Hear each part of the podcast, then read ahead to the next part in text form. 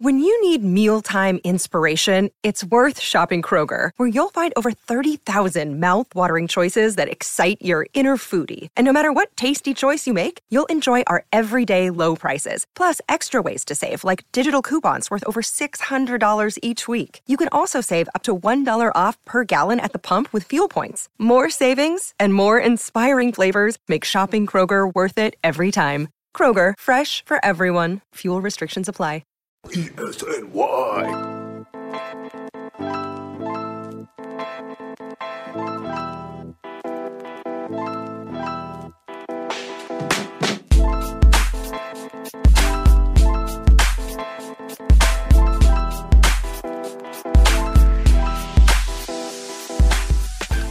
Welcome back to another episode of the Knicks State of Mind. I'm your host, Danny Small, back after uh, not being on for a little while, but uh, my co hosts have held it down in the meantime. I'm here with Chip Murphy today. We have a very special guest coming over from Pod Strickland, and he's a contributor at the Strickland.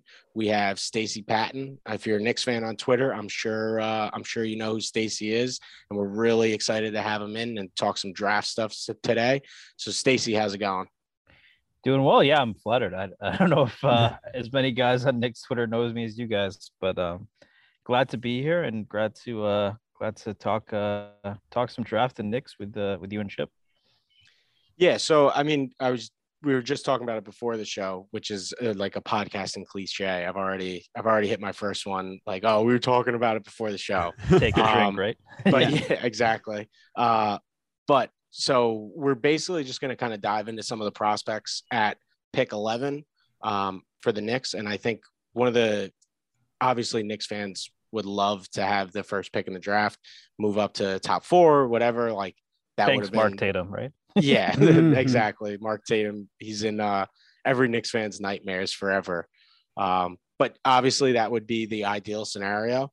But I guess for us as kind of like podcasters and guys who are just you know live live and breathe the Knicks, being at 11 is interesting because there's so many different ways that the draft could shake out, and there's so many different guys who could wind up at that 11th pick, either a guy falling or even the Knicks being kind of like a team that goes out of nowhere and takes somebody who maybe people had them lower on their boards.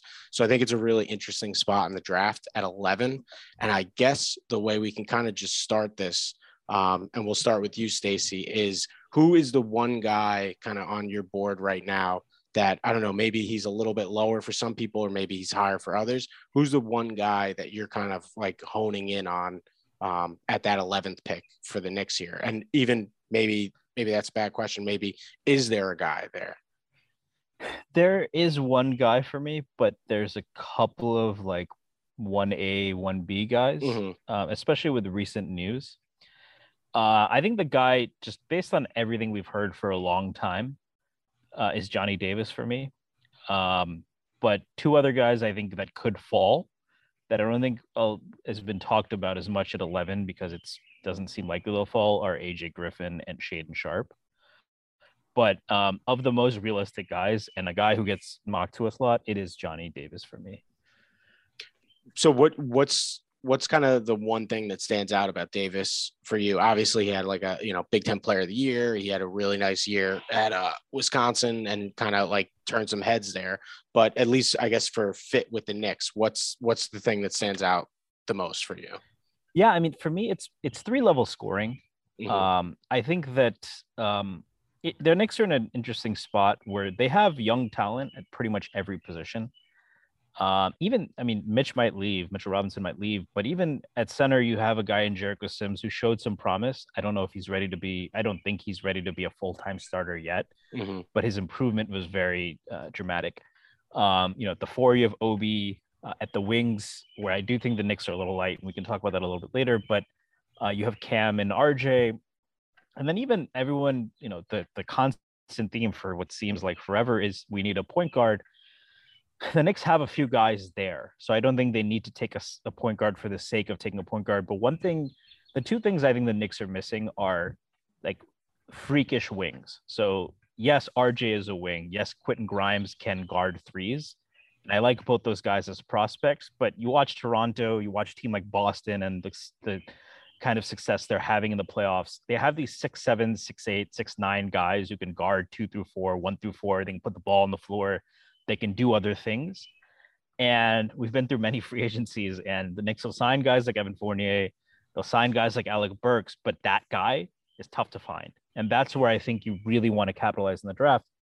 So I know I just mentioned that. I'm talking about Johnny mm-hmm. Davis now. But the other thing is three level, true three level scoring and Quickley improved a lot at the rim. Still not really his forte. RJ doesn't really have a mid range game or a pull up game. Um, and you know, Obi is, is a terrific.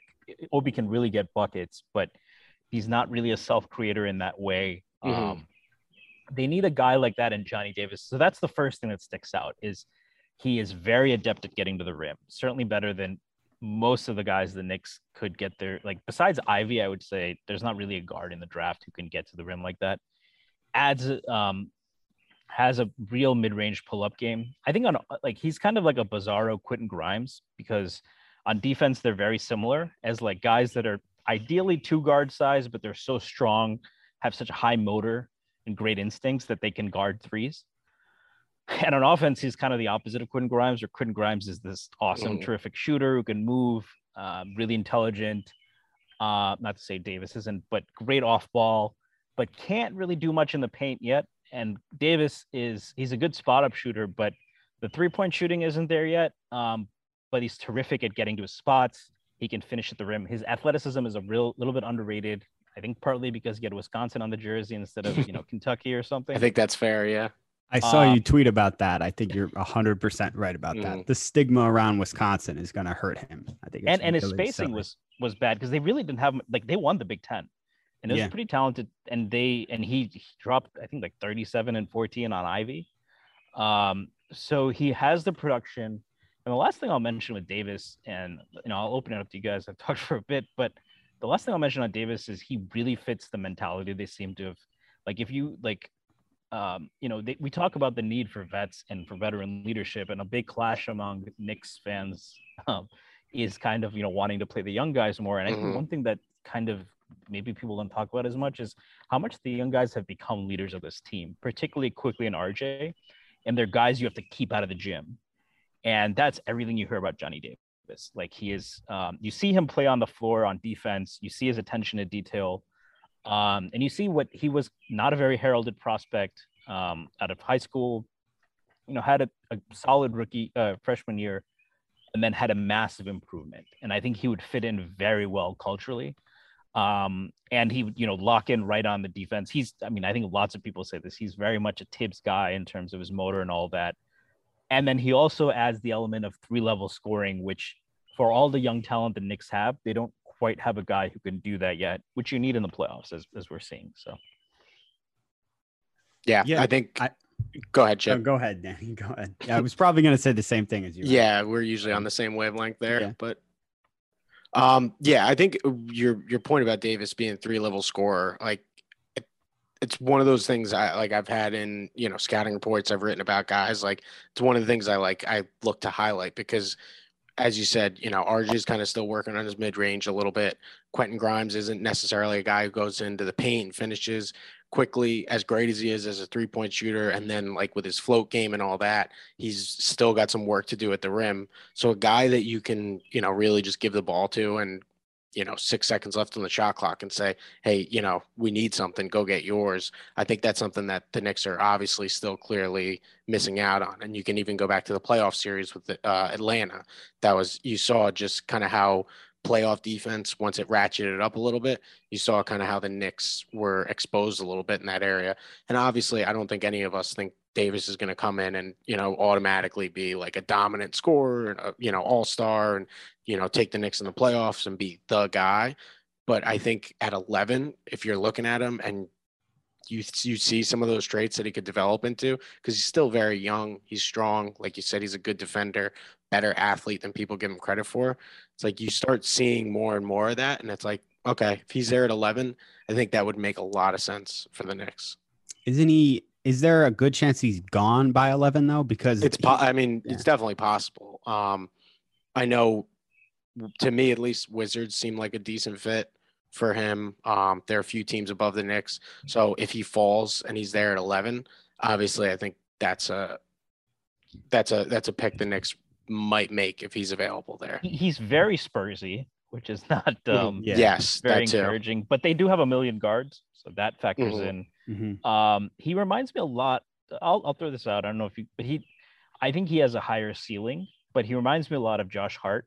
Um, he's he's a terrific defensive rebounder. I think that's mm-hmm. and like not like stat chasing defensive rebounds, but like just a, legitimately a very good rebounder, especially for guard. Um, and I think like I could see the Pelicans being into him for that, for what he brings, right? As well as, um, mm-hmm. but they have they have shot creation, so who knows? Maybe they'll pass on him as well. I like the fact that he just we watched him do everything at Wisconsin, and he did it with yeah. a, a smile on his face, like no complaints, and he just kicked ass all year. And like you said, he he played on a team with a lot of pretty lousy offensive players, and they were incredible in the bit. They won the Big Ten, and you know they struggled in the NCAA tournament like they tend to do at Wisconsin. But I, I just, I was, he's the guy I want at 11 too.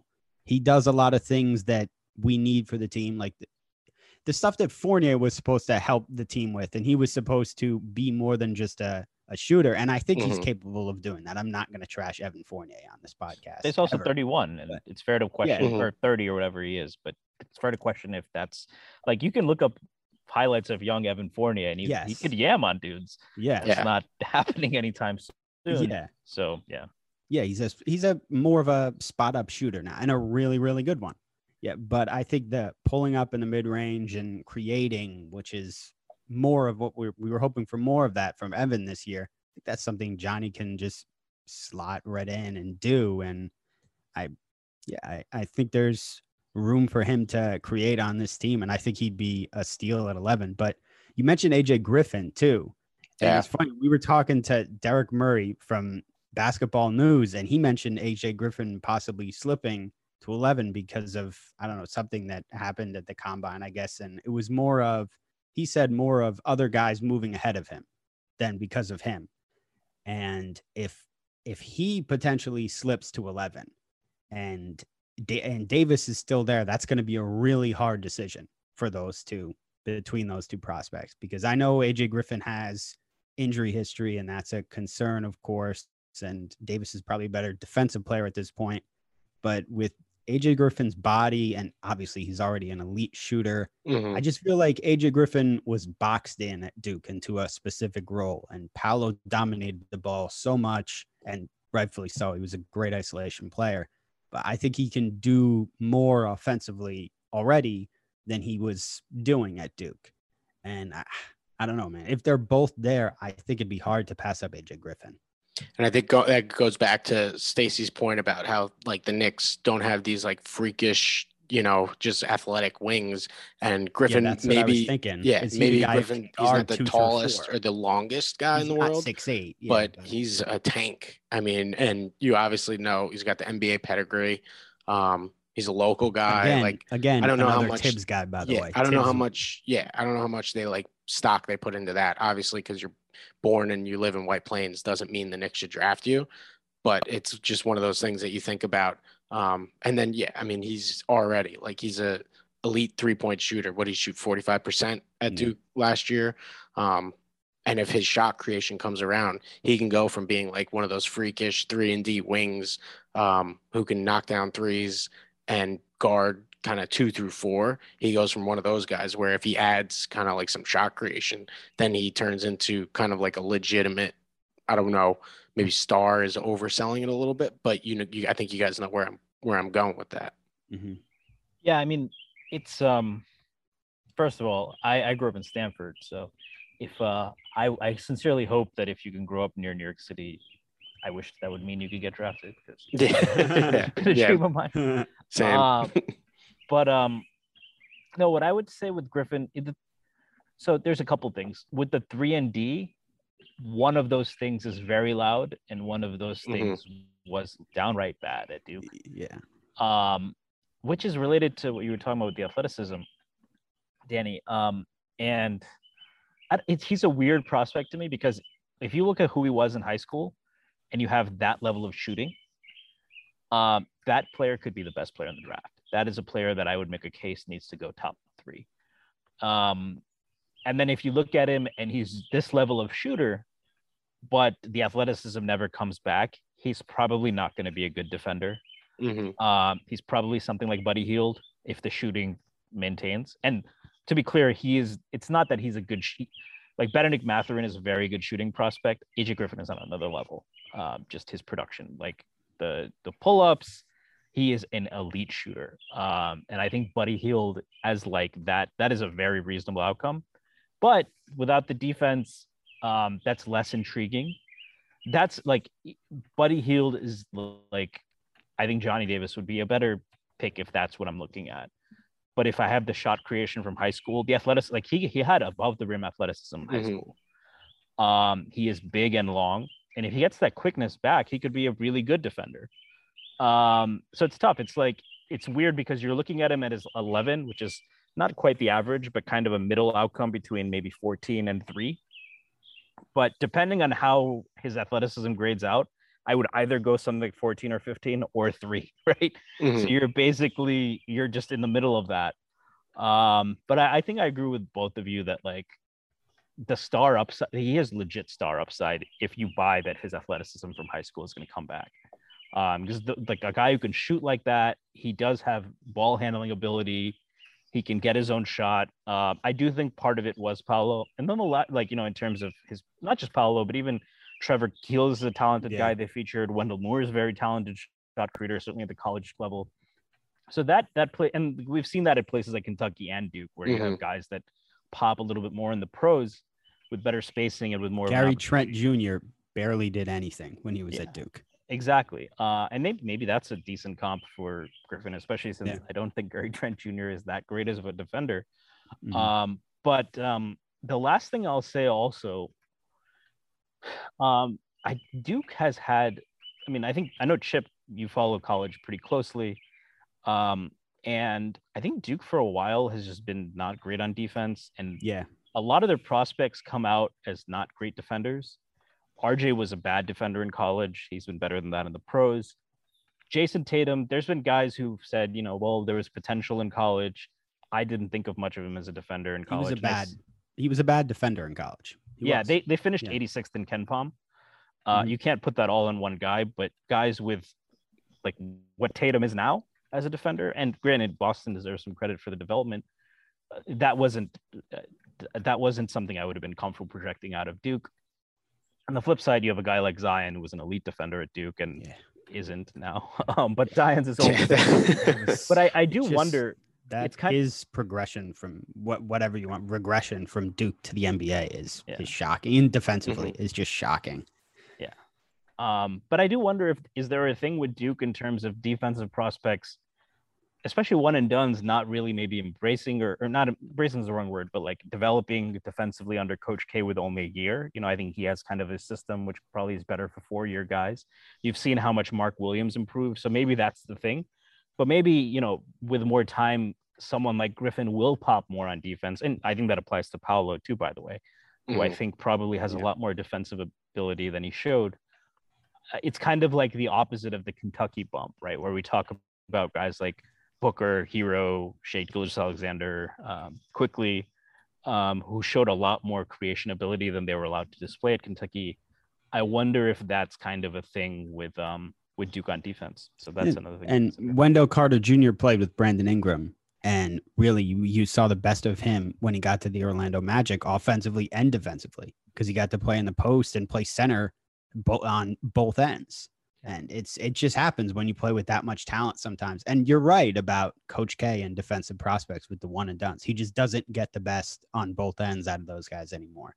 I think it's because he just wasn't used to coaching those guys for so long, and then they came in and look, he just he was old, man. He was old, and then and, and even Coach Cal struggles with that too, right? Like not all of the Kentucky.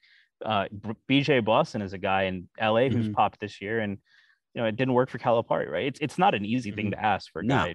Yeah, so especially If yeah, like a guy who knows he's going to be at Kentucky or Duke for you know nine months or what you know whatever it is, and then Yeah. you're going to be a lottery pick like next year.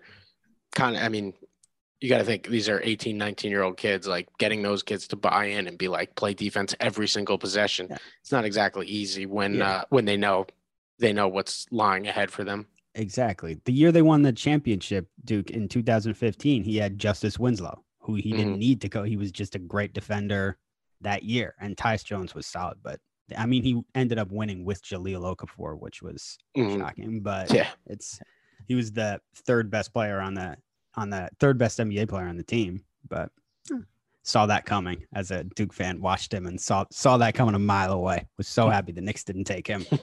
Well, they didn't have the chance, so Yeah, yeah, so happy. I think Phil Jackson really liked the liked the butt, right? That was Phil Jackson's. Yeah.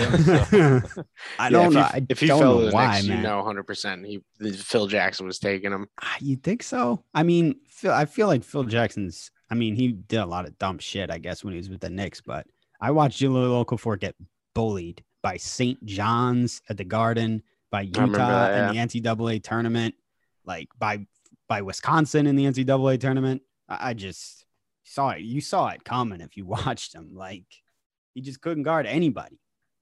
Yeah. So I guess We- that kind of don't need to go down an. yeah, I was gonna say that. Sorry. that like that almost seg- segues because we kind of we hit a wing in Griffin, we hit kind of like a ball handler guard in Davis here, um, and I do I do think to Stacy's earlier point, I think the Knicks are kind of spread out talent wise in enough spots where you're not like all right, we need a center or we need a point guard, we need this. I think they have some flexibility there. Um, so I guess if we're thinking about Mitchell Robinson possibly leaving, what are your guys' thoughts on Jalen Duren? Um, and if he were to fall to 11 there at the Knicks? Um, yeah, I mean, I think in, I'm generally not a fan of. Let me put it like this: It's not that I don't think centers are important. um, I'm not a fan of using, you know, someone who's probably going to be a, mostly a roll man and a garbage man on offense, and a rim protector on defense. Using a lottery pick for that, especially in this draft, where I think there's a few guys in the second round. Um, a guy like Christian Koloko comes to mind, who, who Mhm. might he had a good combine, so he might sneak into the second half of the first round. But whether it's that, whether it's signing a guy like JaVale McGee or something, if that's what you want from the center position, I think there's other ways to find that. Um, I do think Jalen Brun- uh, Jalen Brunson, before I didn't slip there, right? Jalen Yeah. Duren yeah, big time. uh, is a pretty special prospect in his own right. Uh, I think his mobility is really good. Um, I think that unlike a guy like Mitchell Robinson, he's flashed the ability to kind of pass on the short roll, maybe take a dribble at the free throw line. Uh, this is something where uh, you know Mitch doesn't have the best hands, and if you give him the ball at the free throw line, he can't really turn that into a scoring opportunity. Um, with like a few very, you know, few exceptions. Um, so that's what it gives you. I think, like in terms of a ceiling, a lot of people say, you know, there's Robert Williams vibes from him, where he's a switchable big, protect the rim, and on offense, he's not just a dunker, like not a shooter. Um, but you know, there's people who buy the shot from Duren. That's not something I'm willing to bet on on his first contract. n- not not quite ready to to buy in on that. Yeah, I think he was like a 60% free. Th- like I would, I don't really buy Mark Williams as a shooter, but I would be more willing to buy Mark Williams as a shooter than Duren. Uh, but Duren has that mobility, um, and we've seen like what switch like Mitch gained weight, and this year like he wasn't quite as switchable. Um, I think that's a little bit overstated. In the second half of the year, he got better at switching. Um, but you saw what a guy like that can do in Jericho Sims. Um, you know, the Knicks were able to get very creative with him on defense. Um, Jericho Sims still has a lot of work to do as a rim protector, but um, their defensive rating was five points better with him on. Part of that might be he got to play with Grimes and McBride and like really tenacious defenders, so he's helped by that. But you could see he, for a six ten guy, moves extremely well, and that does have a lot of value. So if, if they pick Duren, that's not my first pick.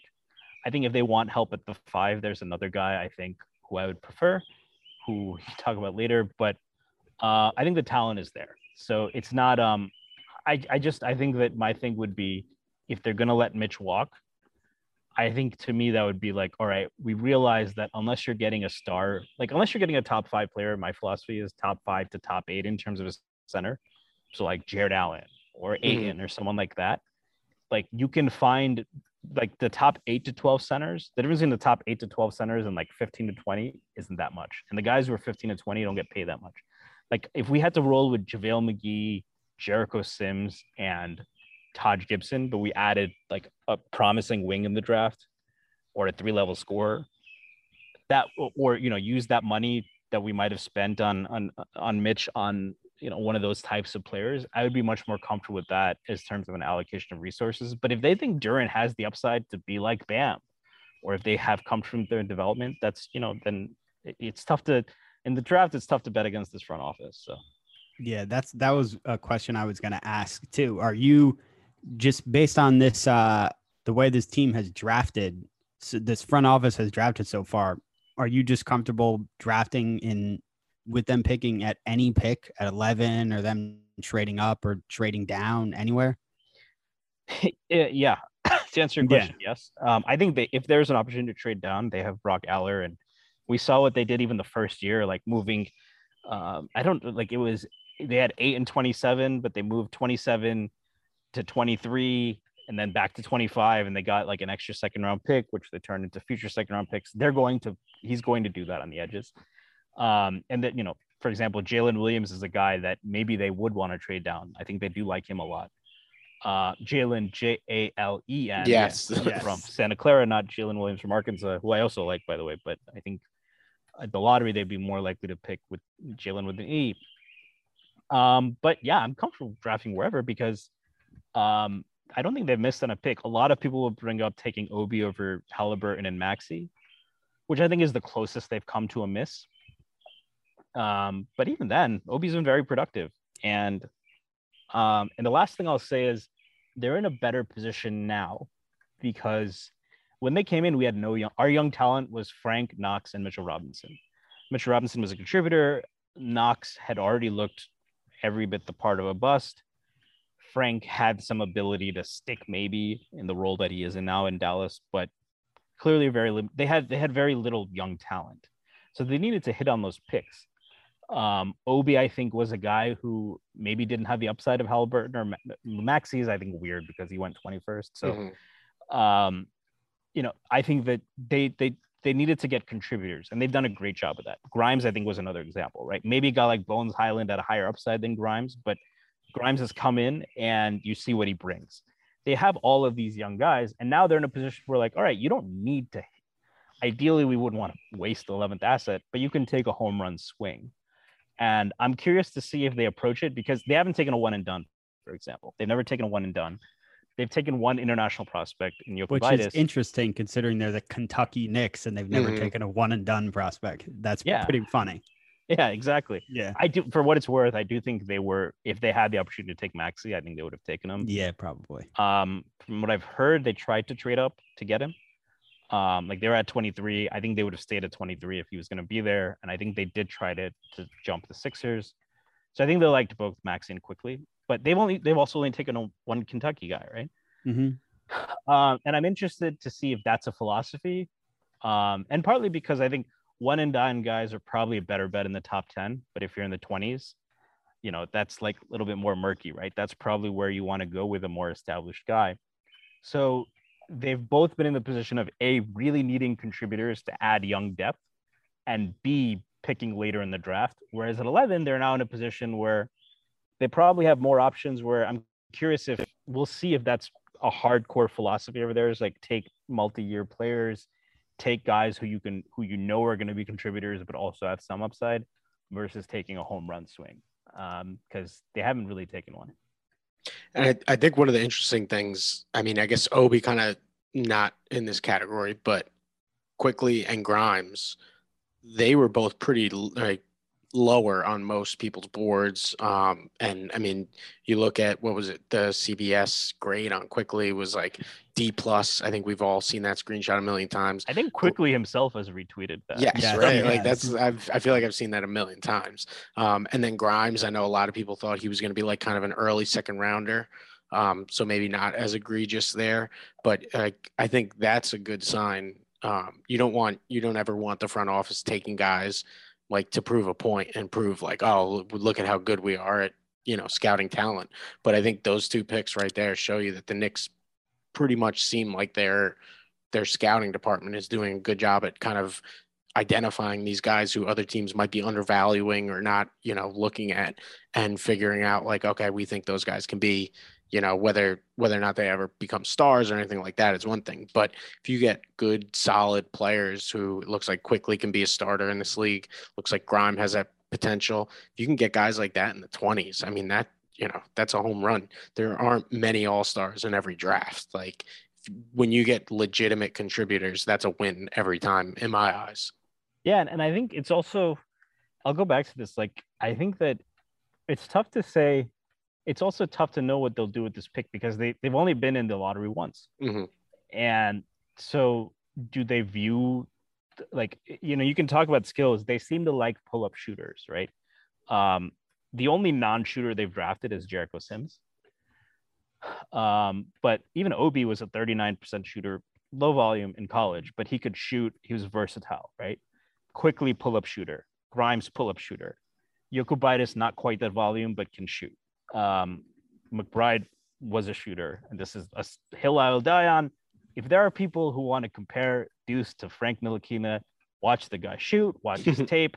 This is a shooter. This is a guy who took a lesser role, especially after he's out of the rotation. You look at his advanced analytics projections, the guy can shoot, but they, they love pull up shooters, right? Um, but they've also been maybe it maybe that's the value in the 20s and 30s, right? Maybe like if you in the if you're picking a 25, are you better off taking a guy like Sharife Cooper who can get to the rim but can't shoot? Maybe they would say the guys they've taken are better all around contributors, and the pull up shooting is is being undervalued there. But at 11, it might be a different story, you know? So, yeah, I think, well, they need shooting anyway. I think they just need to keep adding shooters anyway. They're, uh, that's an important position in the league right now. So, adding, adding as much shooting as you possibly can is just something the Knicks need to do. That goes back to the the Johnny Davis conversation. But you were you were saying earlier that uh, there was another big guy you were interested in besides uh, Jalen Duren yeah, who's the guy in his uh, that you were talking about earlier? Yeah, and, and I'm not sure if Thibs would play him at the five much, but I think he should. And that's Tari Eason. Um, so I I think he can play the three, the four, and the five. I think he can walk into the NBA and guard four positions and some fives. I think in time with more physical development, he's already very physically developed. I think he can guard five positions, which is very rare. And there's probably less than five guys you can actually say that about, but I think he has that potential. And that probably gets overused, and there's a good chance I'm wrong. But um, I mean, he is one of those guys when you know there's in football and basketball, you see this a lot, like guys who walk off the bus and you're just like, wow. And that's what he seems like, just a physical specimen, 6'8, 220, seven foot three wingspan, massive hands um, he is a very good athlete. He's not quite Obi, but I think after Obi and Sims, he'd be probably the best athlete on the team. Um, he has some ball handling ability. He's very right hand dominant, but he's shown dribble moves. He's flashed a few pull ups, although that's not really in his wheelhouse.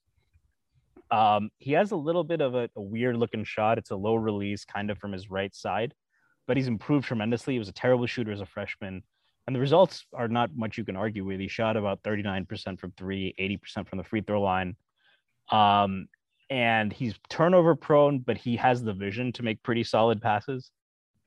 And on defense, he's a monster. I mean, advanced stats just pop off the page for this guy. Block rate close to seven, steal rate over four. Uh, his BPM was higher than Chet Holmgren's, who is obviously possibly the number one pick in the draft. And that is one reason a lot of people like Chet Holmgren.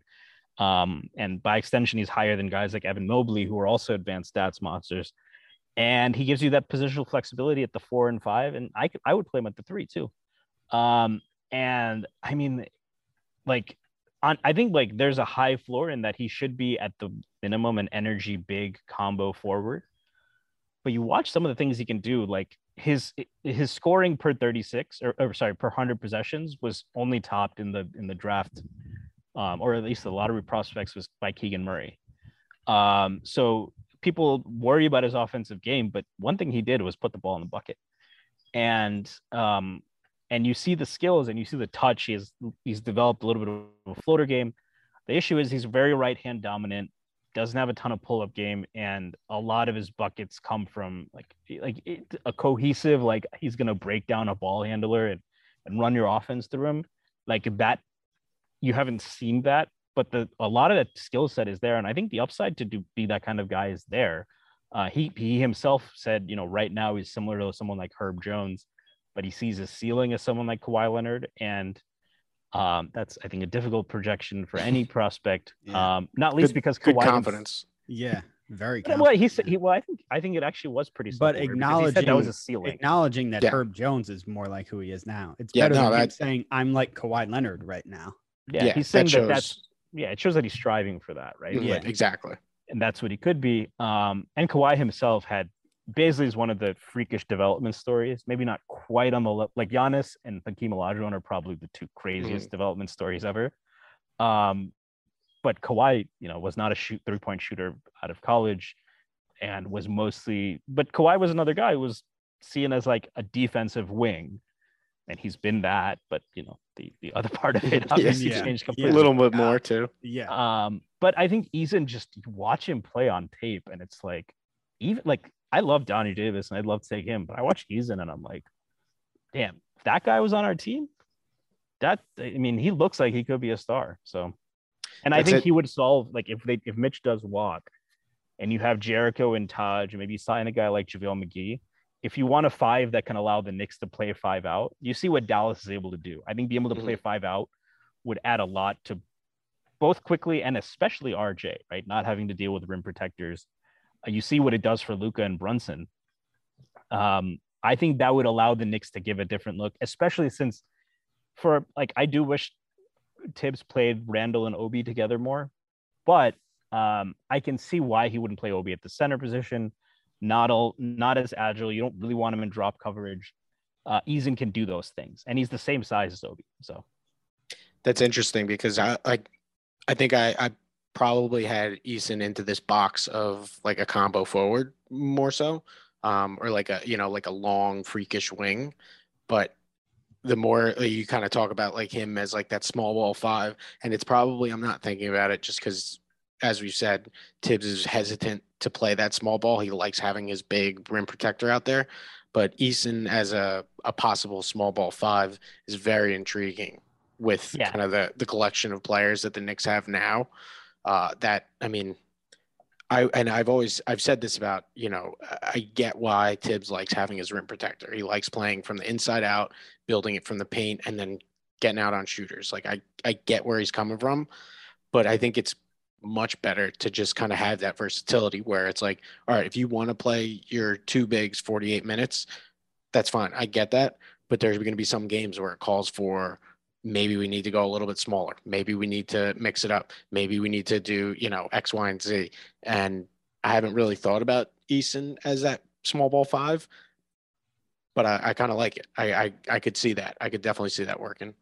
Yeah, and I mean, and to, to I'll say this about Thibs, I think he likes rim protectors, but when he had Jericho in there, he got more creative defensively. When he has a Mhm. guy who can switch, like some of the most fun defensive lineups were like Deuce, Grimes, Cam, RJ or Quickley, and they could switch everything. They were ball hawking guys with the agility to stay with guys. They played perimeter first and just heated up the ball and they got out in transition. And I think he'd fit perfectly in that. And you know, with Eason, I mean, he's very much like if if Masai Ujiri, the Knicks' longtime nemesis, um, if he was picking around here, I think the two guys he'd be looking at and who seem to fit very well with what they've built in terms of just this assembling line of 6'10 freakish athletic wings. He'd be looking at Eason and he'd be looking at a guy like Jeremy Sohan. I personally think Eason is a lot more developed offensively, and I like his upside there more than Sohan. But Sohan also fits that mold of a guy who could probably be a small ball five as well as play on the wing. So Well, we keep mentioning Thibs and how we know he's going to be the coach next year, but how much of an impact of Tom Thibodeau being the head coach do you think should have on who the team picks? Like Tari Eason being a small ball five and Tom Thibodeau maybe not wanting to play a small ball five, should that mean that the Knicks should pass on him? um, zero uh, impact to Yeah. your answer your question. Yeah. Uh, and I will add that as much as Thibs may not be willing to do that, it might just be an Obi thing because I really don't think Mhm. Obi is like I personally am not thrilled about the idea of him playing the five. I think they should have done it more with him and Randle because there's other things he brings. Randle should have played the five. Like, Yeah, I mean, you can- played you the can play one five. of them. He played the five in New Orleans because AD didn't want to. I never understood why they didn't have Randle play the five. He already had done it. It, it Yeah. was I don't know. And if Mitch walks, maybe that's what they end up going to more. Mhm. Um, but the difference I think in that is at least I do think Tari provides more rim protection than actually either of those guys for that matter. Um, because he has the length of Obi, uh, more athleticism than Randle, and he you can he can play drop, he can uh, move his feet. Um, that's really I mean Obi can protect the rim just from a vertical standpoint. It's more kind of the agility laterally. So, um, but to answer your question, no, I don't think Thibs should impact it um, just because they have so much versatility and so much depth. Like they loved Ty Ty Washington, I wouldn't be a fan of the pick. But if they see him as like this guy who can get to the rim a lot, like I would take that. I think he's too much similar to what the Knicks already have. But um, you know, they should take the best player available, regardless of fit. Um, the guy who kind of gives them that star upside and, and what they're missing. And um, you know, and I, I think no matter what, there's such a logjam that really until Burks and Fournier and Nerlens Noel and those contracts they signed are gone, no matter who they pick is probably not going to have a big role next year, um, which is fine. You know, um, if they have to do the Deuce McBride thing and play in the G League more, um, that's fine for a year. We have time, and then I think in a year we'll probably clear more of those contracts out, or maybe we end up trading some of the young guys as well for a star like you know Donovan Mitchell or something. But Mhm. which, which either way, whoever we draft is probably not going to be a, a, a meaningful contributor into year two. I think that's probably the mindset they should go in with. And I think that's why taking taking a guy who's maybe more of a home run swing, like you kind of we've we've been talking about here, makes sense because you don't need to have a home run in year one. If he's you know a stud in year two, then that's perfect. So you can kind of take a chance on a guy who you might think might need a little more time to develop. Um, and I guess just while we're on the Eason thing, I'm looking up his hand size right now Yeah. he had the, it looks like he, if you go the hand length and hand width he had the biggest hands in the draft because he's I think 9.25 his- length and then 11 on width so he's he's got some big hands Yeah, eleven was the width. Um, by the way, not to uh, not to plug too much, but um, Presidente had a good um, article, a uh, good profile on the Strickland on Tari Eason today, which I recommend reading. But he's at eleven. Uh, for comparison's sake, Kawhi Leonard was eleven point two five. So Mhm. Kawhi has massive hands. So yeah i mean i feel like Kawhi with the hands is like one of those uh you know like ryan fitzpatrick went to harvard It- yeah. it's uh, one of those things that we feel like we've heard about. But yeah, Eason, I mean, monster athletically. If he could turn into half of what Kawhi is, um, I think that would be a, obviously great pick for the Knicks. Um, I guess now, is there anybody like kind of? I'm looking at my board here, kind of hit on some of these. What are you guys' thoughts? And I guess um, this is one guy who I just I know I've seen him mocked to the Knicks a few times. What are you guys' thoughts of uh, Bennedict Mathurin out of Arizona? I like him, but I, I don't have him ahead of like Davis or like well, I guess ahead of Duren, but I, I would just I think him and uh, Davis are probably both gonna be there, and I would take Davis ahead of him. I even like uh, I know Dana, I know you have Malaki Branham pretty low on your board from Ohio State, but I would take Malaki ahead of him too. You And think I so? know that might be pretty controversial because I know a lot of Knicks fans love Mathurin. I don't know how you feel about him, Stacy, but I, I don't know. Maybe it's because I watched a lot more because the Pac-12 was on so freaking late. But I I really like Branham, and I, I don't know. Mathurin is going. I'm not saying he's not going to be like really good or anything. I just would. T- there's other guys I would take over him. Yeah, I I, I like Mathurin, or sorry, I like Branham a lot.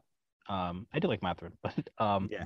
on Branham, um, despite the fact that he went to Ohio yeah, State, yeah, I don't like Ohio. S- I don't like Ohio State. Well, honestly, who does? The football. The football is the problem. but I, I I like both their I like Liddell and uh, Branham actually quite a bit. And for what it's worth, they also seemed again, despite being Buckeyes, Mhm. uh, like very personable in their like, like the Mike Schmitz interviews. So like cool personalities. Mhm. Branham, I thought about putting over Davis, to be honest. Um, he's Wow, okay. very young. Uh, he brings that three level scoring. It's tough to not be reminded of Khris Middleton when you watch him play. Um, you know, he has the length to shoot over guys. He has that mid range game. I think he's. You watch Malaki Branham handle post double teams, and if you've watched Julius Randle for an entire season, it's like, oh, can you do this? because he anticipates. He's a very he's an underrated passer. Um, he doesn't pop as much. I think Johnny Davis is probably a slightly better athlete, and Branham should have been a better defender. That could also be similar to Duke, Ohio State. Both lack talent, and also for like the last two seasons, just hasn't prioritized defense. Um, not least because they go small anyway with Liddell at the five often, and in the Big Ten, you're basically conceding that we're not going to stop Kofi Cockburn or Hunter Dickinson or last year Luka Garza. So you're not going to be good on defense no matter what. But uh, I would like to see more impact from Branham there. Uh, I do want to ask you about Duren because I realized I talked and we kind of moved a lot uh, on that. So Chip, I know you're a little bit higher on Duren, so I'd want to ask you about that. But um, kind of on Mathurin, I've gone back and forth. Um, I think that today I was reading more about it him and I'm a little bit more comfortable taking him. I wouldn't take him over Johnny. I would take him over Branham. And here's why. Um, first of all, he really does bring special shooting. Uh, he would, I think, walk Mhm. into the Knicks and be up there with Grimes and Fournier in terms of Oh. shooting ability Okay. uh, and the versatility, uh, movement shooting, pull up shooting. He has all of that. Uh, he has a very quick first step. Uh, he has good passing vision. Um, weird. The, there's two things that give me pause about Mathurin. One, he his ball handling isn't there. So if you really wanted to see his full potential, he needs to work on that. And that's going to take a few years. Um, it's a little similar to Jaylen Brown, I think, out of college. The other thing is that for all his tools, there were certain stats where it was like, oh, why isn't he having more impact? One of those is getting to the rim. Um, he is a above the rim athlete. He has good body control and good touch. But I think if you look at unassisted rim attempts for for 40, which is a good metric for guards, he had less than two, um, not attempts, makes per 40. He had less than two, which isn't great for a, primary ball handler. You'd like to see him in the higher twos. I think for ret- for you know, uh, you know, there's there's other guards with a, with a lot more. Johnny Davis, I think, was over three. Um, and the other thing is like if you look at kind of his defensive rebounding, his steal rate, block rate, and defensive advanced stats, he didn't have a ton of impact. On defense, I wasn't super impressed with him. I think he has a good motor, but he often got lost off ball. Um, he he sometimes had some really great awareness, so I think it might be just a focus thing because I don't think he has bad feel or anything. But um, I would have liked the impact to be higher. Overall, though, I'm I'm pretty comfortable betting on him being something like a Norm Powell or something like those kind of guys, a scorer who can hold up on defense, do more than just shoot. Um, and then the question is, how much more upside is there? If the handle improves, is that a guy who can take a heavy on ball load, both as a pick and roll ball handler as well as an isolation scorer? Um, I think that's going to be two or three years away. But the Knicks could do a lot worse than Bennedict Mathurin. Um, And you'll take Norm Powell at 11. If he Mhm. turns into Norm Powell, you'll be very satisfied Yeah. with that, I think. and so and I think the, a lot of these guys, I said the same thing about Eason. A lot of them have pretty good. Like we kept talking about Kawhi with Eason, but that's like a 99th percentile outcome, and he doesn't need to be that to be a pretty good pick. Like his me, like those, Mhm. a lot of these guys who talked about their median outcomes are good, including Duren. Um, so I do want to go back to him, Chip. Um, what um what really and if you want to tell me that I was wrong about kind of me limiting his ceiling or whatever, that's fine too. But what excites you about Duren? Well, I love, I love, I'm a Duke fan, so I love Mark Williams. And I was really high on him and the Duke homer, and he was like, We gotta take Williams, we gotta take Williams. And I understand why people are are so low on him. There's there's stuff to be skeptical about, but like you're talking earlier about stuff that pops with people when you just watch them. And I just feel like with Duren, yeah, he's so like his shot blocking, his athleticism. And I know you said you don't you don't buy the shot. I just feel like there's more to him than just and I kind of feel this way about Mark too, but there's more to him than just being able to roll to the rim and dunk. Like I've seen like it's it's a small, small sample size of post moves. I know that. And the floater, I know that. but it just looks good. Yeah. Like, and he's, look, most of it, I feel like he can come in and do pretty much not as well as what Mitch does, but I think he can become what Mitch is. Yeah. And I, I just, maybe it's frustration over Mitch not becoming the player that we thought he was going to be. And, you know, not wanting to give $50 million to Mitch. That's on top of that. But you wouldn't give him 50 over four years? 50 over four years? Yeah. I I'm nervous, honestly, about committing to him long term that much, about paying paying him that money, and then and then seeing where he goes after that. Why you would be you would sign up four years, fifty two for Mitch? Yeah, absolutely. Um, especially with the cap going up, and look, I think he's a top ten to twelve center. If I wasn't going to do that, I would rather go the JaVale McGee route, unless I get a center that could be a lot more than that. So um, that's what's interesting about both Duren and you know we, we can talk about Mark Williams a little bit because um, the Knicks drafting is mostly led up by uh, a guy by the name of Walt Perrin, mm-hmm. who famously, yes, at pick 21, drafted um, Rudy Gobert, who Mark Williams has the same standing reach as. Uh, I believe it was something like seven two and seven seven wingspan or something like that, seven eight. um, he is outlier big. We're not talking about Mitchell Robinson big. We're talking about much bigger. He's a giant. Mm-hmm. He's massive, big, and it showed up in his block rate. Um, I'm worried about him being strictly a drop big. Um, but he, he also he improved his free throw shooting, 72%. I mean, it'd be nice to see him. If every time there's a lob and Mitch gets fouled, just like man, that's almost like a turnover is not a good feeling. Yeah, mm. uh, you'd have less of that with Mark Williams.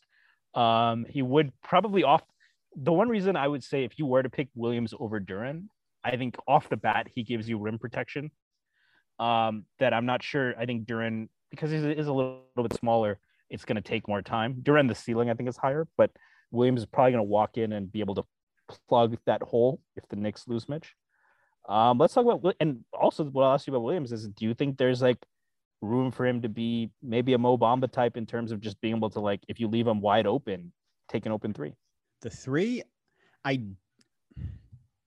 I don't know if he's what what was Mo Mo was like 38% maybe this year. I maybe we're getting ahead of Mo was 38% on like pretty good volume. So I I don't um oh he was 38. You were looking at his stats recently, weren't you? four, four shots again. You're right. Chip big, checks I'm the magic. Big, he, he checks the magic stats every day. I'm a big Mo Bamba guy. Uh, cards on the table. I'm. Is I'm that ready. someone you would target?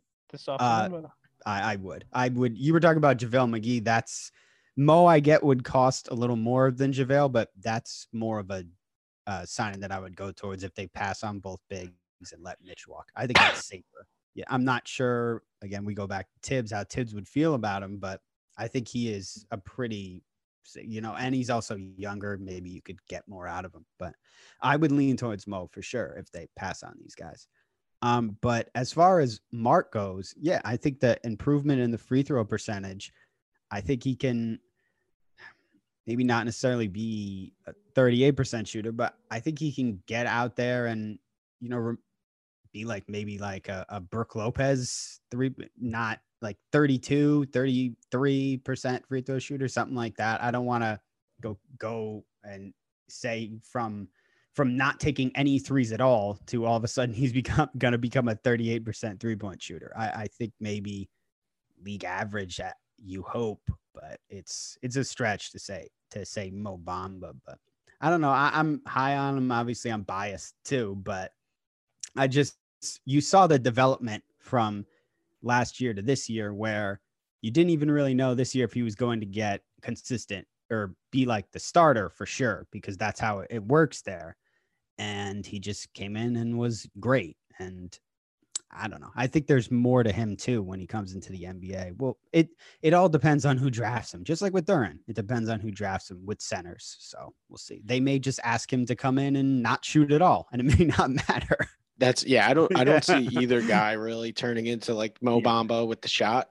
Um, but I, I think both guys are going to turn into like that prototypical rim running center who can defend the paint on one end and then give you some kind of uh, vertical gravity kind of in the post and above the rim, which I think that really just comes down to like how do you value that player? Um, goes back to the argument about like JaVale McGee. Like, is that a player that you're willing to take a lottery pick on a guy like that?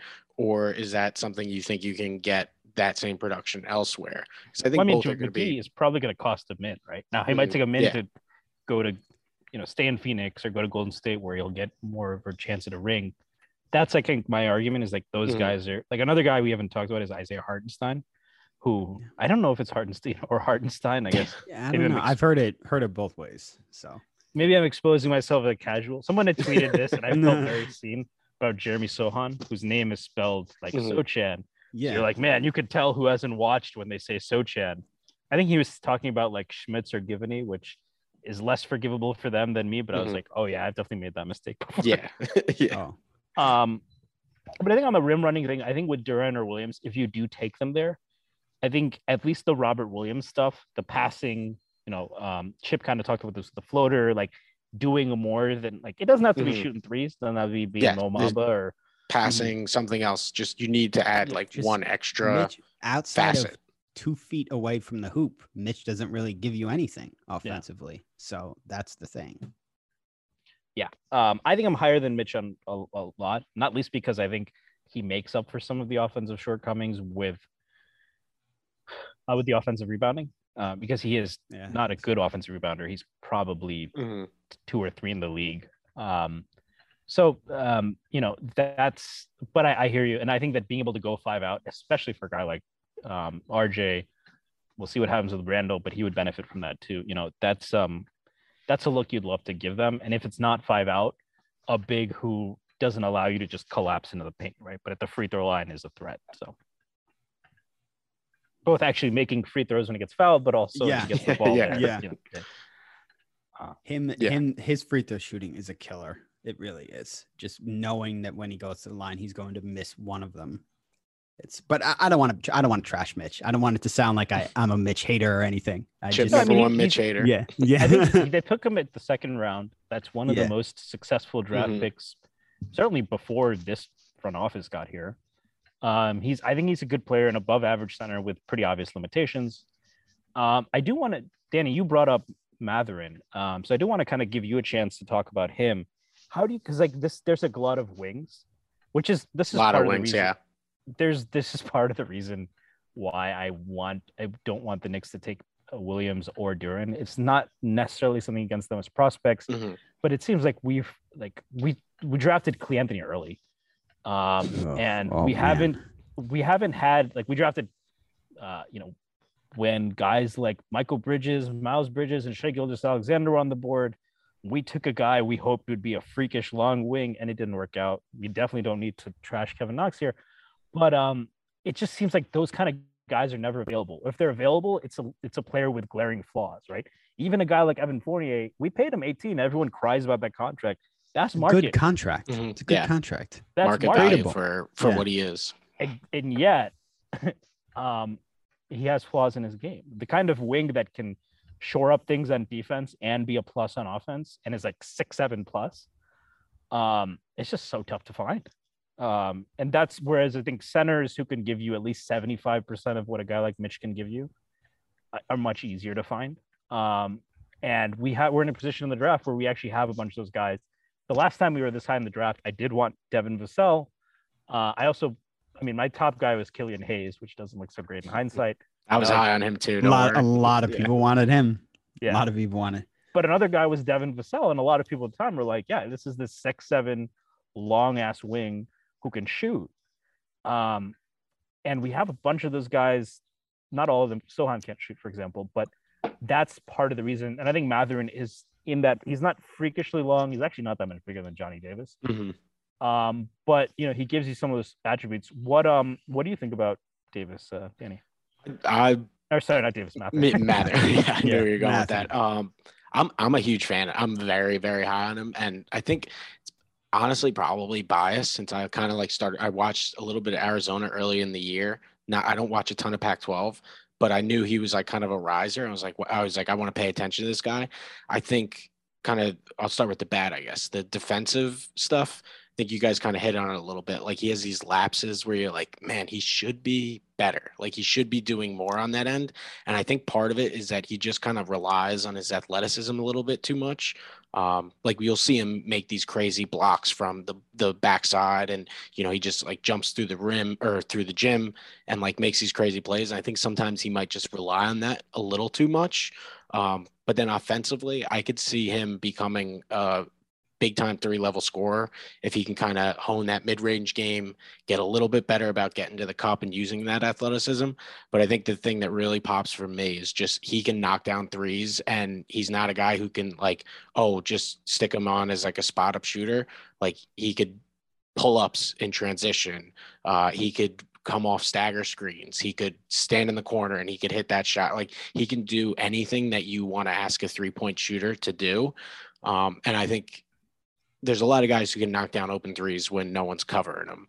I think Mathurin is one of those guys who can knock down open threes in so many different variety of ways that for me, he's somebody who just stands out um, among like a lot of these wings just for for that reason alone. Because um, obviously every team shoots a ton of threes, even the Knicks now. Uh, getting a guy who you could basically just any any way you want. Um, I think he's a little bit similar to Fournier in that um, although Fournier was a little bit more of a spot up guy than maybe in previous years uh, when he was running off some of those staggers. Um, but yeah, I'm I'm super super high on Mathurin. Um, I think you know he's not perfect. There's some things he's got to work on, kind of like his playmaking chops, which I think bleeds into that ball handling argument. Like he's just got to be a little bit stronger with it when he's creating and attacking and trying to create for others. I think he needs to be a little bit stronger with the ball there but I, I, I see very high upside with like a a very high floor as well, just because he can he can shoot the three. Yeah, let me ask you a little one other thing on, on the um, not so much ball handling, but getting to the rim. You mentioned that, and I agree. I think that's something you would have liked to see him do more. How much do you think that was affected by Arizona playing? Nah, Arizona absolutely should have played two bigs. They had a lot of talent there but they played two bigs. The spacing wasn't ideal mm. for someone like him to showcase being able to get to the rim. How much do you think that played a factor versus you know maybe ball handling limitations or maybe even a, a mentality thing? I think I mean obviously like definitely when you have two guys two bigs in there it it, it really kind of like mucks things up for a guy like Mathurin for him using his athleticism. Uh, but I also don't want to completely let him off the hook because he is so much talent, so much more talented than you know 99% of the guys that he stepped on the floor with in college that it's like he, yeah there's two bigs. Yeah it can get a little crowded in there but he should have been doing a little bit more there. So like i don't want to completely let him off the hook but also you know for me who's somebody who's very high on him i would like that to be the case where like he gets the next level um, there's a little bit more space uh, on the floor and he could kind of showcase his ability to get to the rim and really use that athleticism. I hope that's the case. Um, and I, I do think that he's going to figure it out at some point once he kind of develops a little bit more, gets that ball handling a little bit tighter. Uh, but I think just the fact that he can shoot that three and he can do so many different things there. Um, I don't know. Like, I feel like high floor saying that about guys is sometimes almost like a backhanded compliment because you're like kind of maybe underrating their their ceiling. But I think just kind of the skills, the athleticism, um, the three point shooting right now is why I'm, I'm, i would I would definitely take a chance on him if I were the Knicks at 11 and he falls there. Um, I would I would actually I would love that pick. He might he might even be my like if if we're gonna talk about like your I don't want you I mean perfect draft scenario I think for all of us would be if you know Smith or Holmgren or Banchero fell the Knicks, but like obviously not going to happen. The perfect, like realistic scenario for me, I think Mathurin is is definitely up there in the conversation for me. Yeah, and he has. I mean, personality is not something you want to put too much into, but you know, watched his interview with Schmitz. Uh, he's trained with RJ Barrett, so mm, I think yeah, have another Canadian.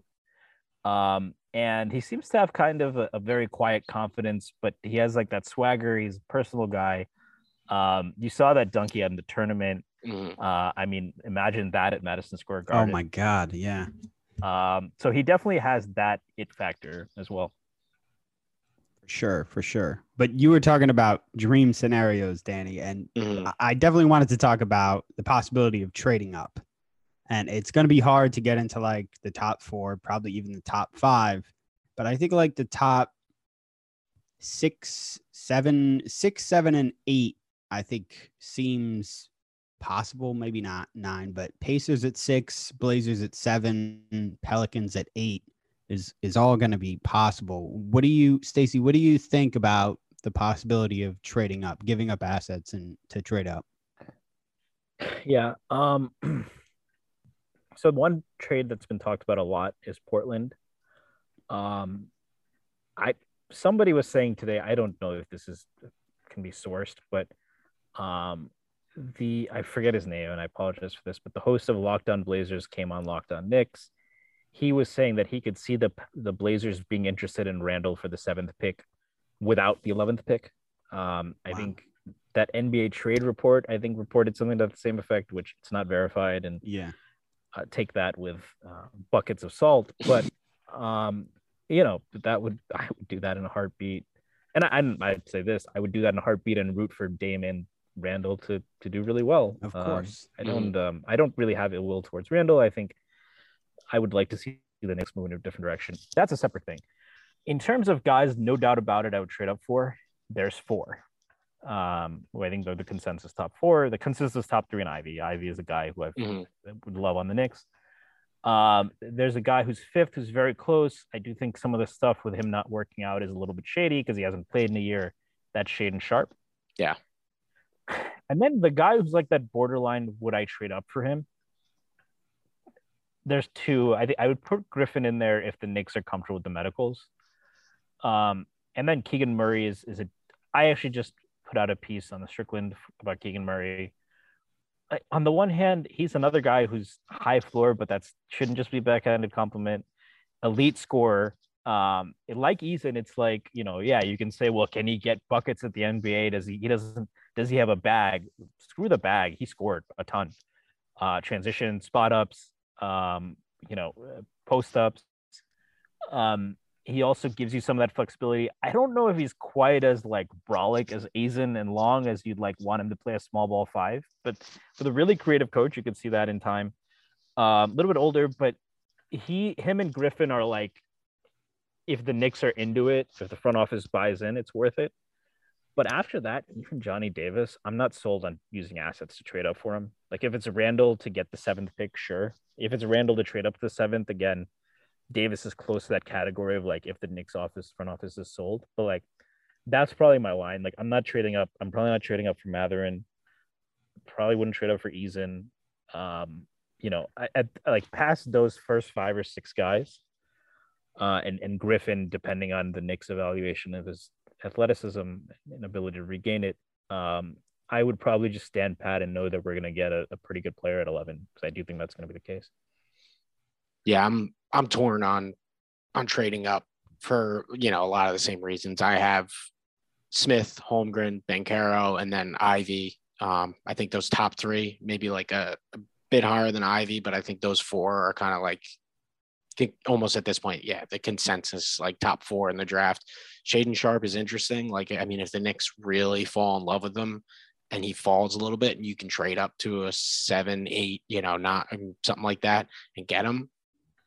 I think it would be an aggressive move, and I would almost, I would say, I would like to see just kind of the, um, I don't know, I guess the uh, the ambition to to go out and try and get a guy that you think can be a franchise changer. But yeah, I mean, uh, you guys know I love Mathurin.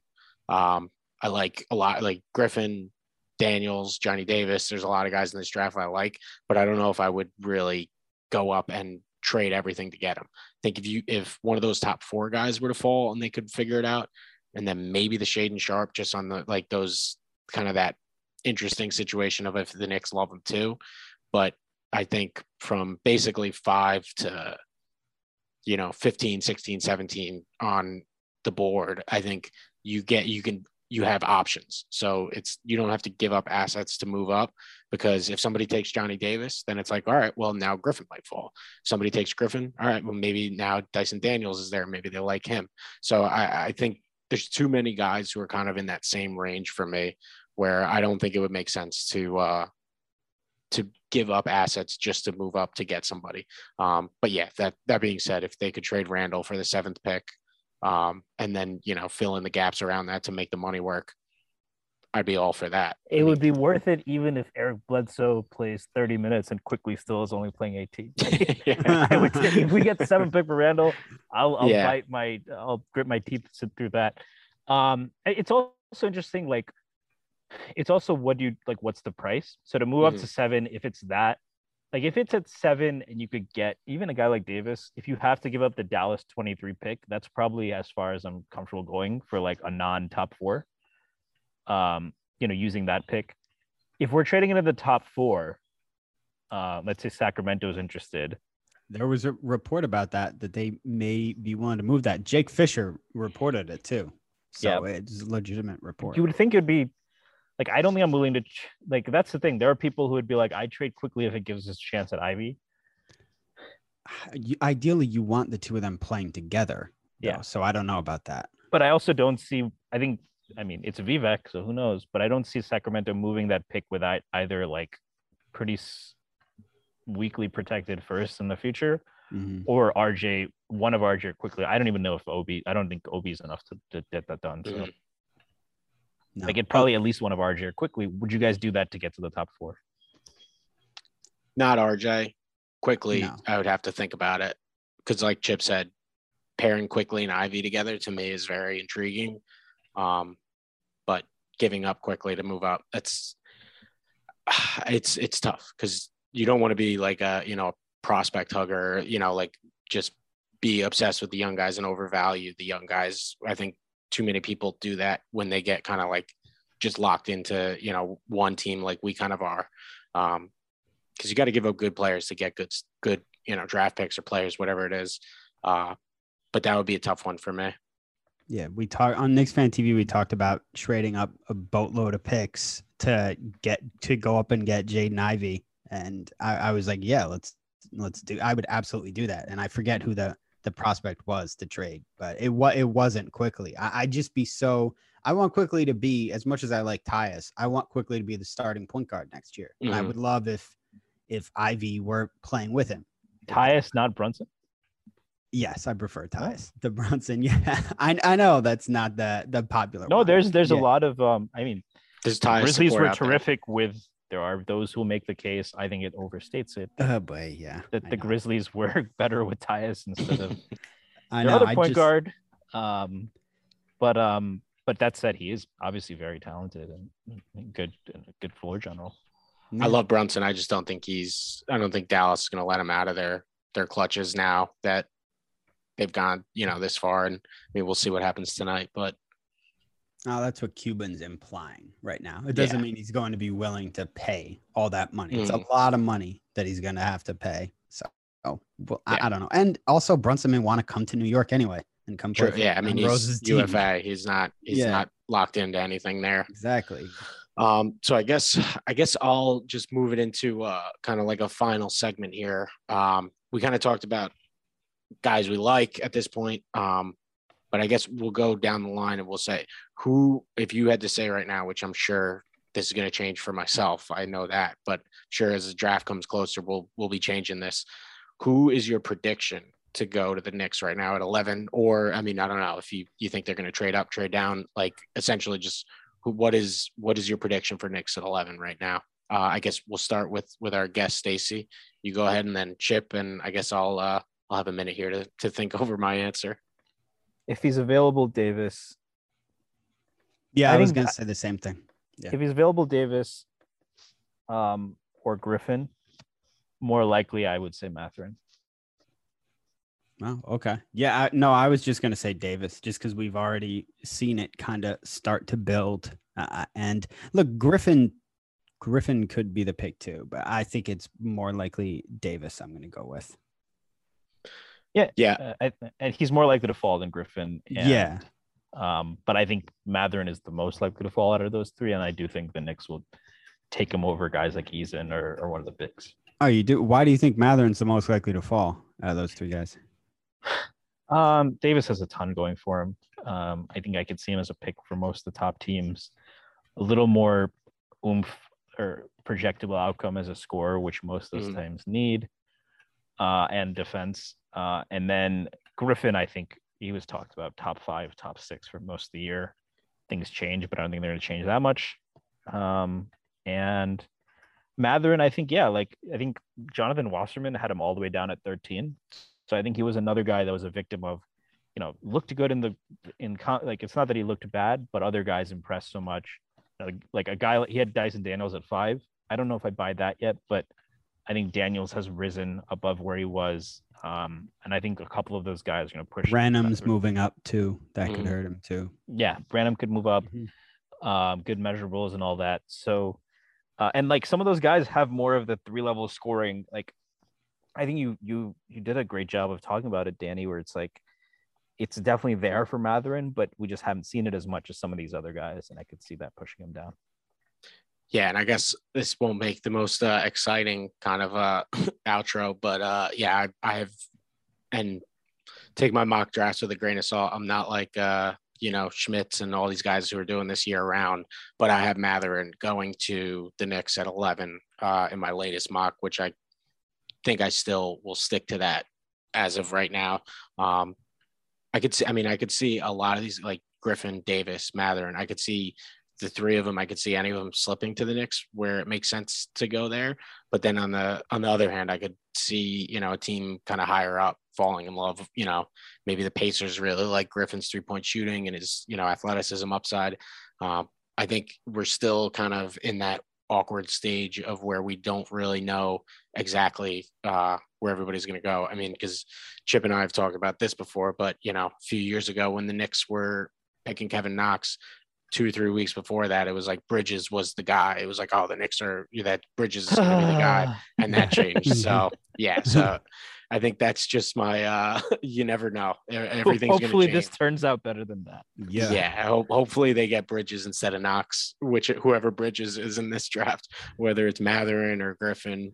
Um, but yeah, I don't know. It's we're still. I think we're still a little bit ways away. We still have like kind of a long way to go. I know you guys just to touch on it on the way out almost. You guys are high on Branham, and I think I have to. uh I have to dig into him a little bit more because it seems like he's uh he's really flying up people's boards. Uh, so yeah, for for myself, I know I gotta got to still do a little bit on this uh, leading into the draft. But hey, we're we're not we're not uh we're not in that front office. Our jobs aren't on the line for who we pick, so it's a little bit more fun for us to to debate this and talk about it and uh, and have a little bit of fun with it. Uh, thanks again for coming on, Stacy. Um, do you have any anything you want to plug uh, kind of on the way out here? Uh, I know Pod Strickland, you guys have been doing some great stuff there, and the Strickland, I know just every day you guys have great stuff coming out, especially this time of year with the draft. Yeah, no, uh, really, thanks for having me on. Uh, a lot of fun to, to catch up with you guys. Uh, you can find me on Twitter at Stacy Patton 89. Uh, so I do write for the Strickland and I do Pod Strickland. Um, I do one episode with Shwini Poo. Uh, I guess I'm a little bit of the ice to his fire. Uh, if you listen to us. That makes sense. um, and I also actually host a pod with Matthew Miranda, who is a far more talented writer than me, uh, who's also writes for Strickland. But we do the Believe Knicks podcast. Um, and the only other thing I'll plug is our draft coverage, um, like you mentioned. Um, and um, the the best person to follow for all that is Presidente. Um, just lives, breathes, and sleeps draft stuff. I know he has a very demanding job, completely unrelated to the NBA draft, and yet he finds a lot of time to do all of this. Um, but um, Presidente, uh, draft film school, Alex, also very Knicks fo- focused. But just Mhm. the Strickland, we're going to have a lot of stuff coming out on the draft. So uh, keep an eye out for all that. Yeah, awesome. And if you guys made it this far uh, into our draft talk here, uh, thanks for listening. Uh, we'll catch you on the next episode of the Nick State of Mind podcast.